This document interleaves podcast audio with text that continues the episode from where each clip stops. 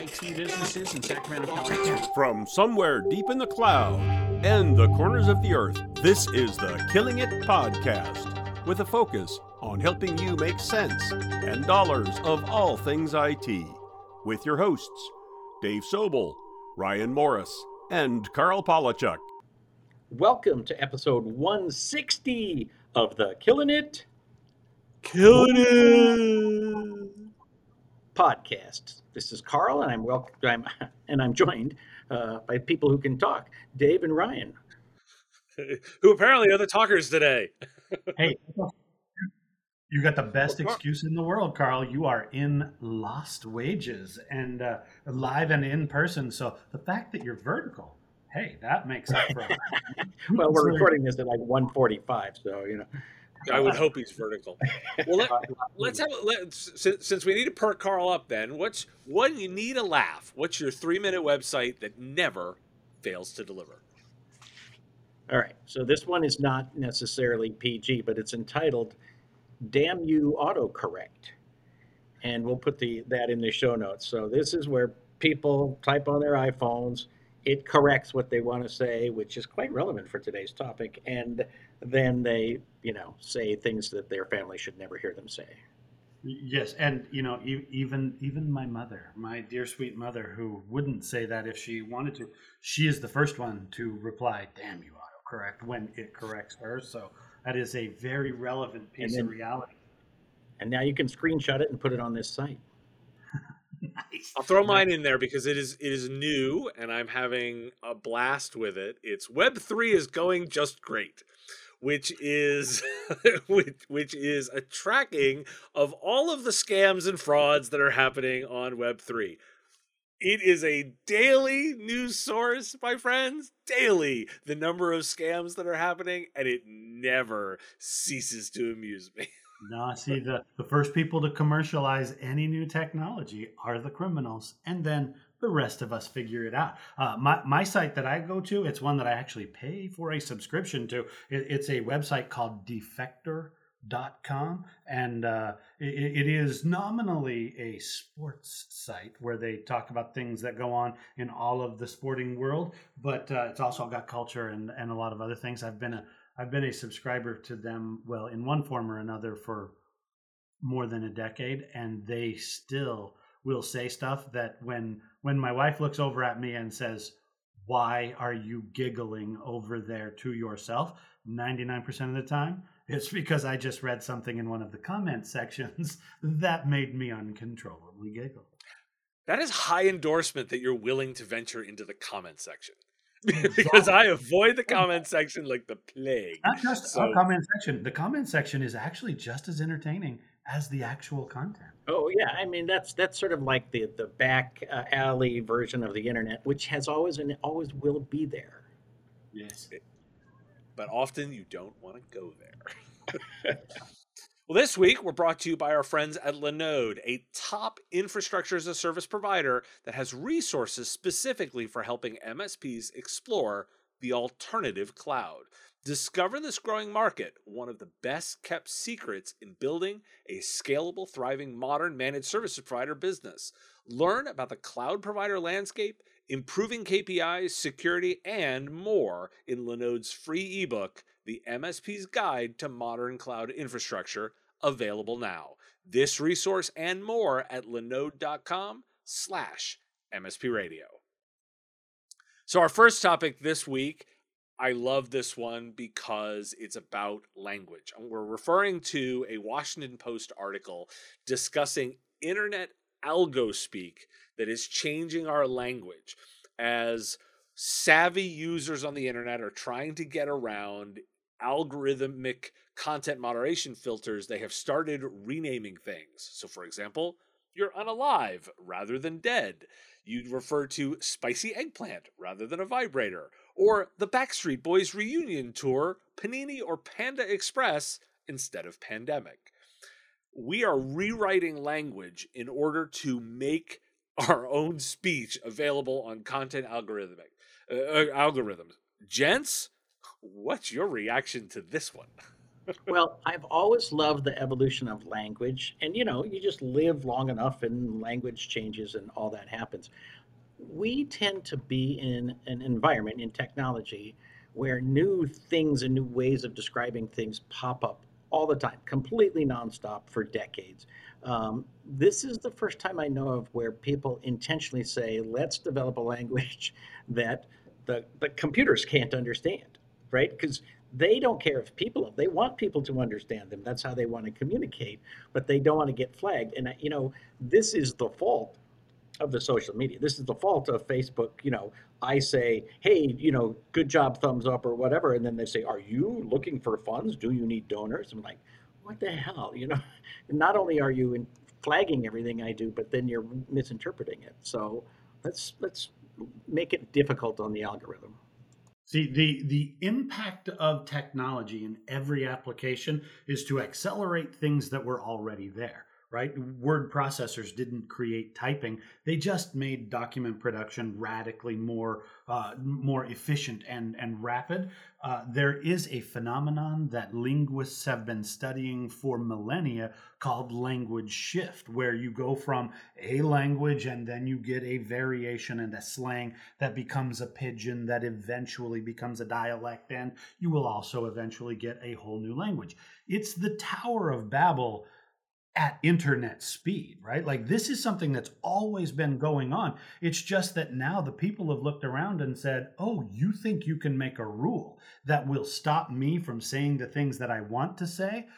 By the way, I think the most interesting part of this shift is that uh, I read something recently that said this particular phenomenon is why we will probably not ever achieve a general artificial intelligence that can be smarter than humans because the one thing that that artificial intelligence cannot do is invent cultural stereotypes and language shift that people either think is funny and, and latch onto or they don't think is interesting and they avoid that this is humans doing the things that humans do. It's just sneaking around the edges. And and it's you know we all grew up speaking pig latin because that was a way we could say stuff that our moms couldn't understand.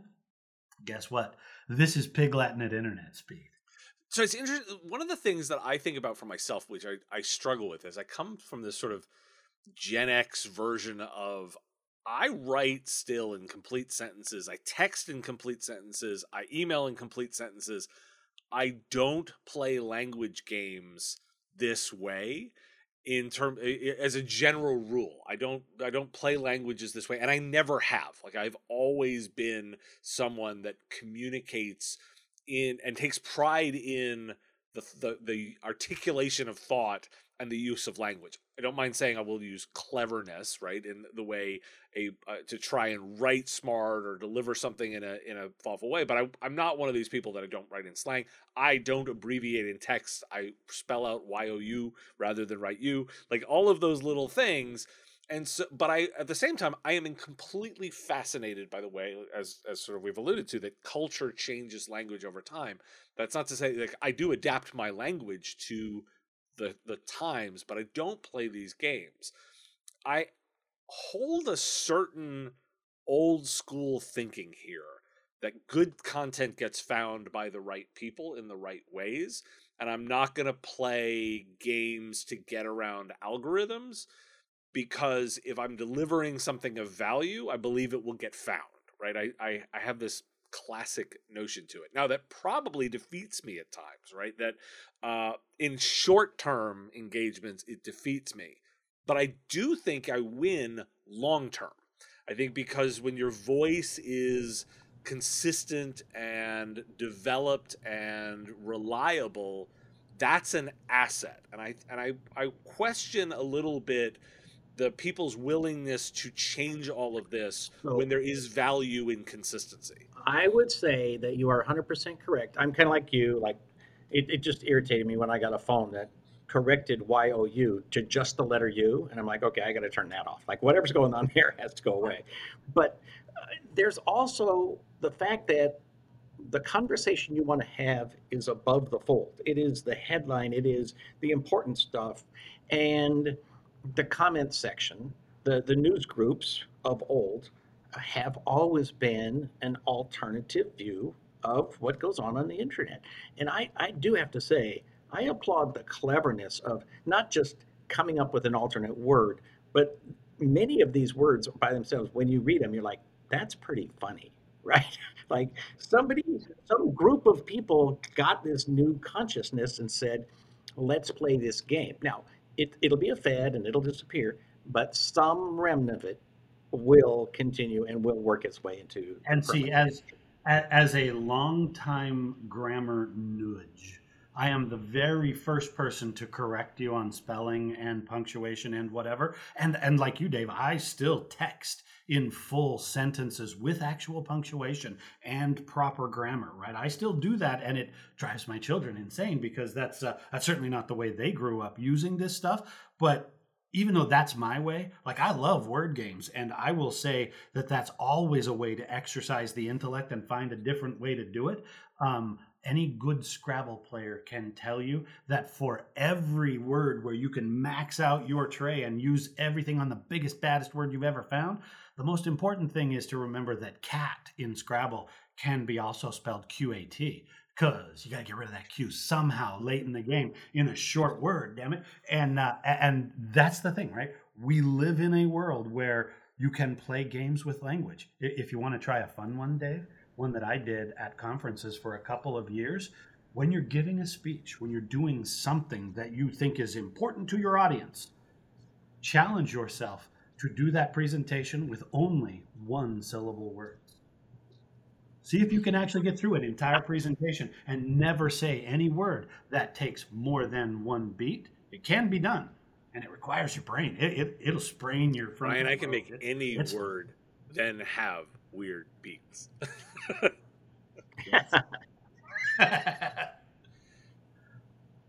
Absolutely. All right. Let's switch to our second topic, sirs. And and this speaking of the way that the internet accelerates things in the in the real world, um, Microsoft recently did a study that we're going to link to via The Atlantic that shows that there is what they refer to now a third peak in the working day. And specifically, what they're referring to is a study where they went out and tracked, you gotta love the euphemism here, keyboard events. Meaning times when people were sitting at their computer and actually doing work, sending email, working on a document, and they track when this stuff happens right? You and I and everybody else, we don't tend to work at two o'clock in the morning, not at six o'clock in the morning, a little bit at seven, but you know, naturally we get up going in the morning, it goes down at lunchtime, it comes back up in the afternoon.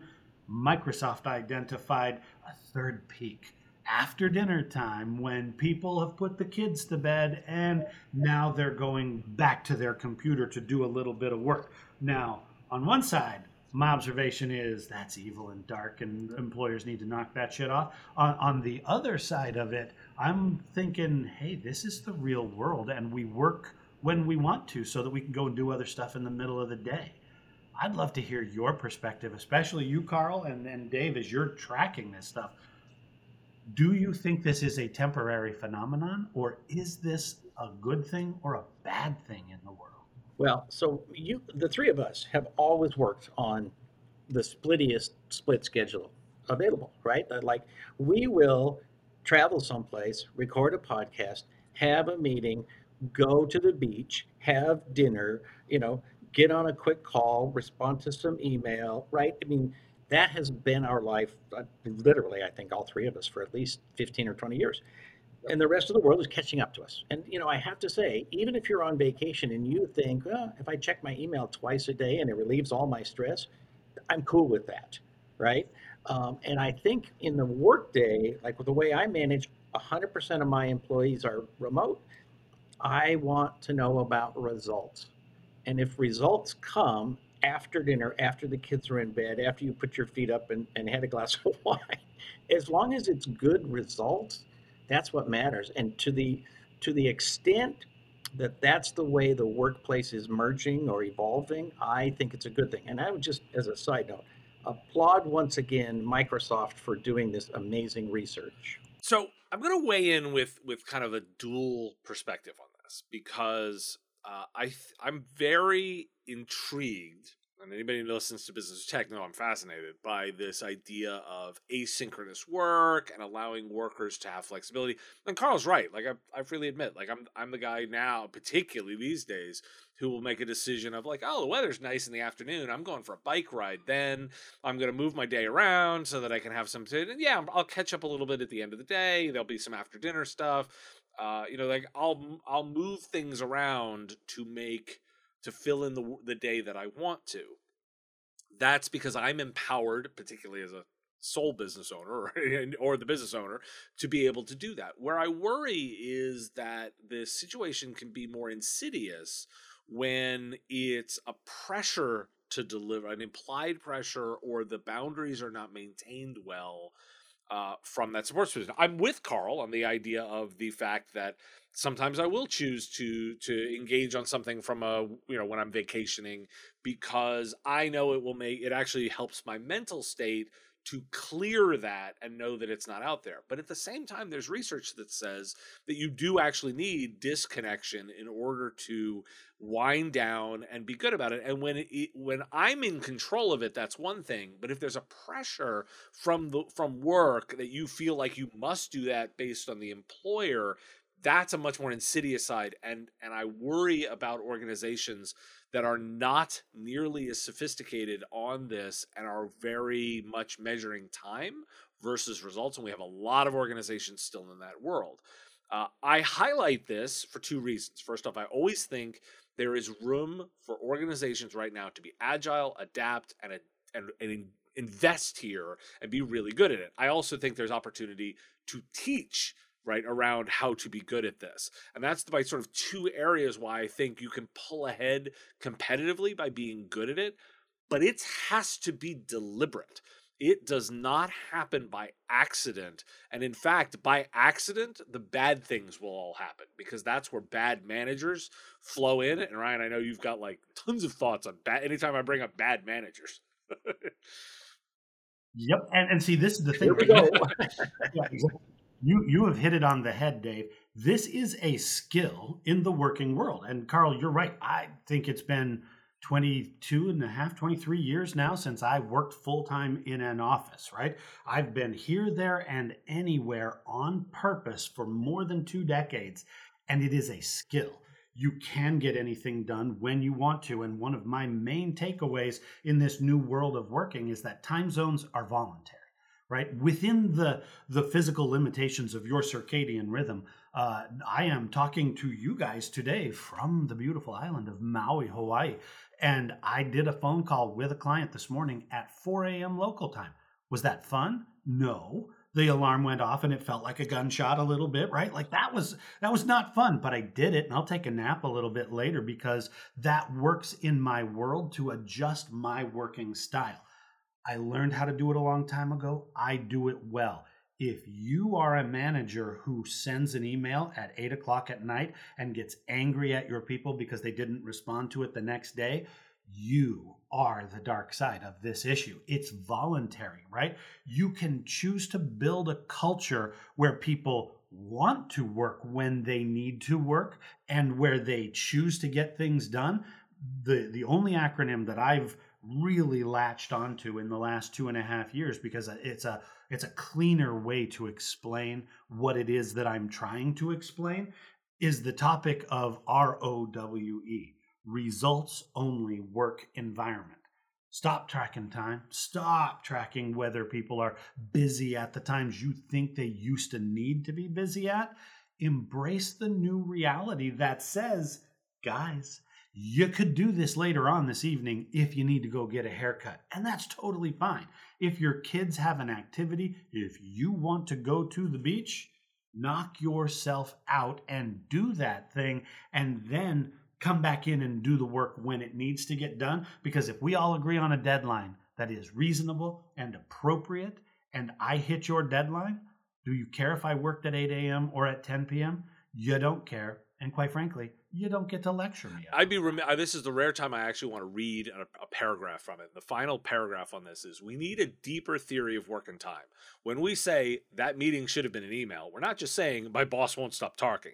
We're also saying I think the information from that synchronous event would have been more productively shared as an asynchronous communication so that an hour of necessary work wasn't shifted later into the workday.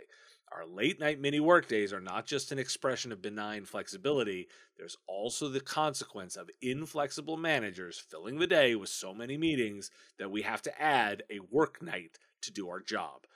That is what you take away from this. That is the piece that you need to, to internalize and recognize from my advice to you is, is the organizations that get good at doing this are going to outperform those that are bad will have mm-hmm. difficult hiring, will have bad cultures, and are going to struggle over the next two to three years.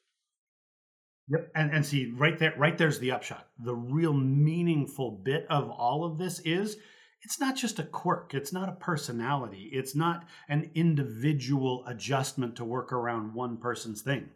This is competitive advantage and the essence of commercial capitalist adaptation. That's what we have to embrace. We're not doing this because it's fun or not fun.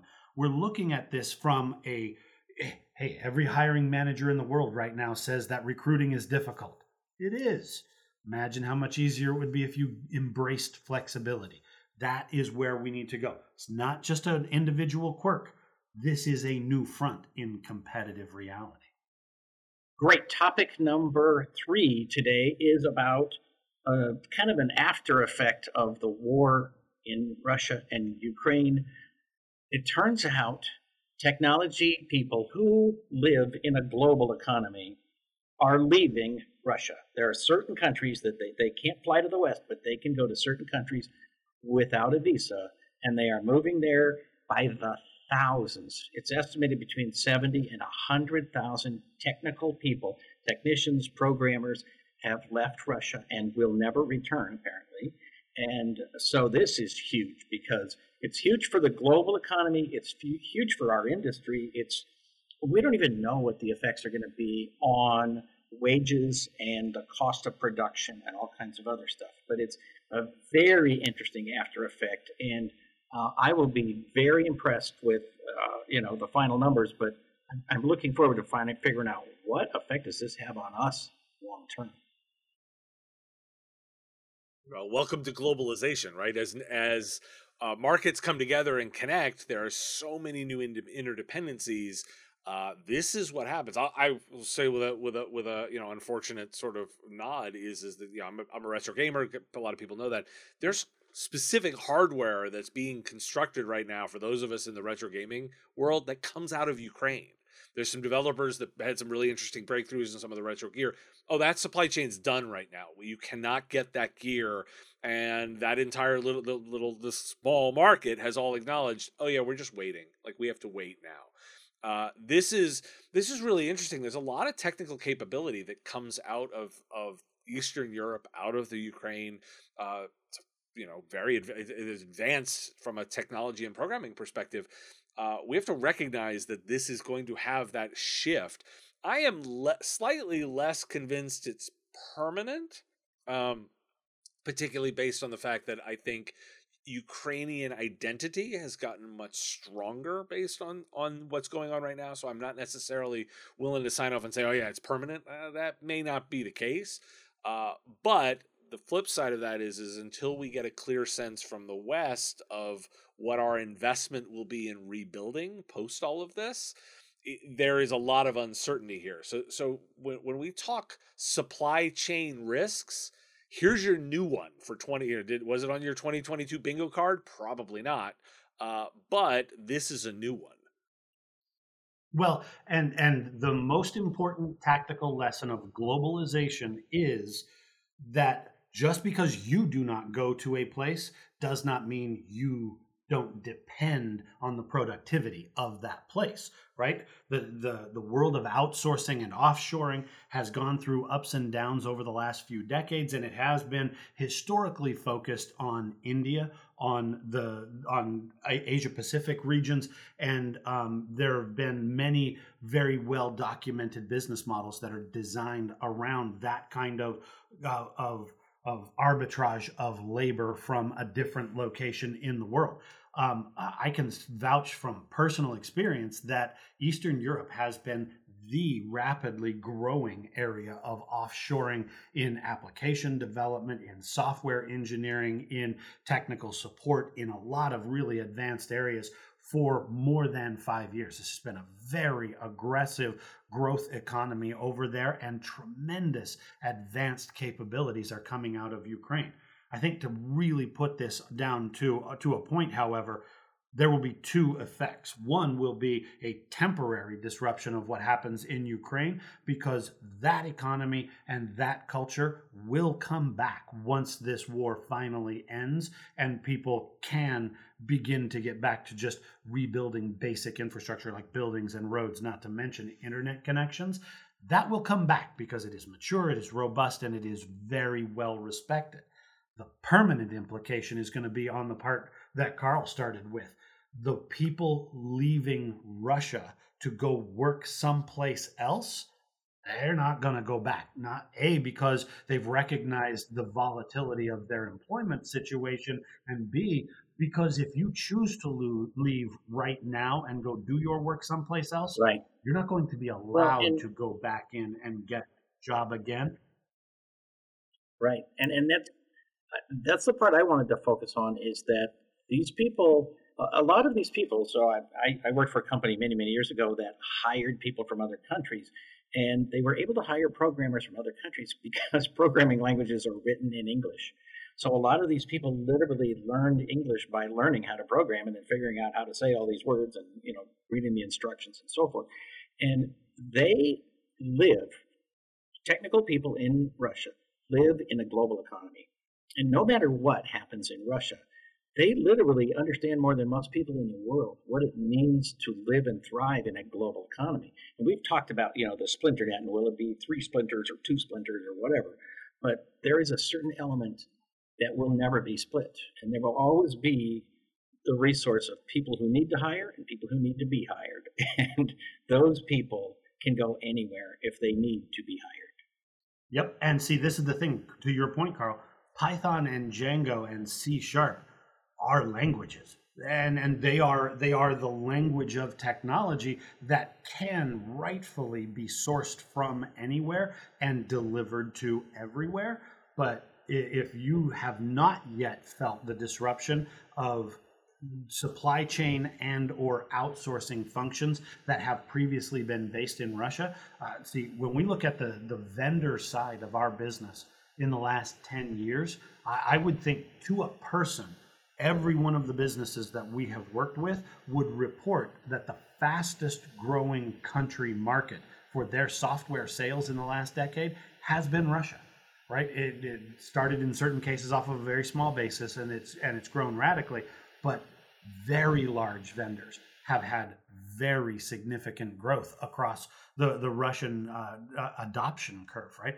Tons of business that's getting done over there and it just literally got turned off like a faucet. And so this is going to have some really important ripple effects, but the most important effects are going to be on people who, you know what, they thought they had a permanent career opportunity in the world because they were based in Russia and that was a fantastic onboarding place and those humans eh, are are going to be shared casualties of of this uh, of this war, and it's their own country doing it to them, and so I'm gonna, brutal. I'm going to throw a wrinkle on this because I want to want to uh, a, thought that I'm not sure where it entirely goes is this idea of look, there are so many of these smart programmers in Russia. Uh, some of them work for ransomware organizations. Uh, one of the things that, that will right well th- and that's that's where it will be very very interesting to to see because two things are going to be true the first is is that the dynamics and profitability of ransomware have not changed yet. But the second will be is perhaps the talent pool will change under a regime that is that is willing to protect it, right? If you if you're the money's there, but you don't have the people there to deploy it, it will be interesting to see what that change will be on the other side. Does that activity migrate to China? Does it migrate to North Korea? Some other country that's willing to protect it for the revenue side of things? Will activity change? Will it will those people who have been profitable decide to set up their their organizations elsewhere and do there, there's a lot here that will be a dynamic of unknown that will be interesting yeah, to and, and I think one time. of the things that's going to happen is a lot of these people, uh, you know, who uh, most of them are legit, but those who are not legit, I think you're going to take these amazing brain resources and put them into some really cool new stuff, right? Which is good. Another thing that's going to come out of this is a change of the power base of Eastern Europe. Because if most of these folks end up in Eastern Europe, they will, as a collective, be brainier and farther ahead of Russia than you know what the infrastructure is today. And I, I think the balance of power has moved from Russia to Eastern Europe in terms of the, the technology and the, the brilliant infrastructure of the humans who are providing all the ideas for the next 25 years. Sadly, we are out of time. But let's just, you know, acknowledge another round number. This has been episode 160 of the Killing It podcast. Thanks for tuning in to the Killing It podcast. Please share with your friends and tell everyone to subscribe on iTunes, Stitcher, and all the podcast places. Join us next week and help us keep killing it in the technology business.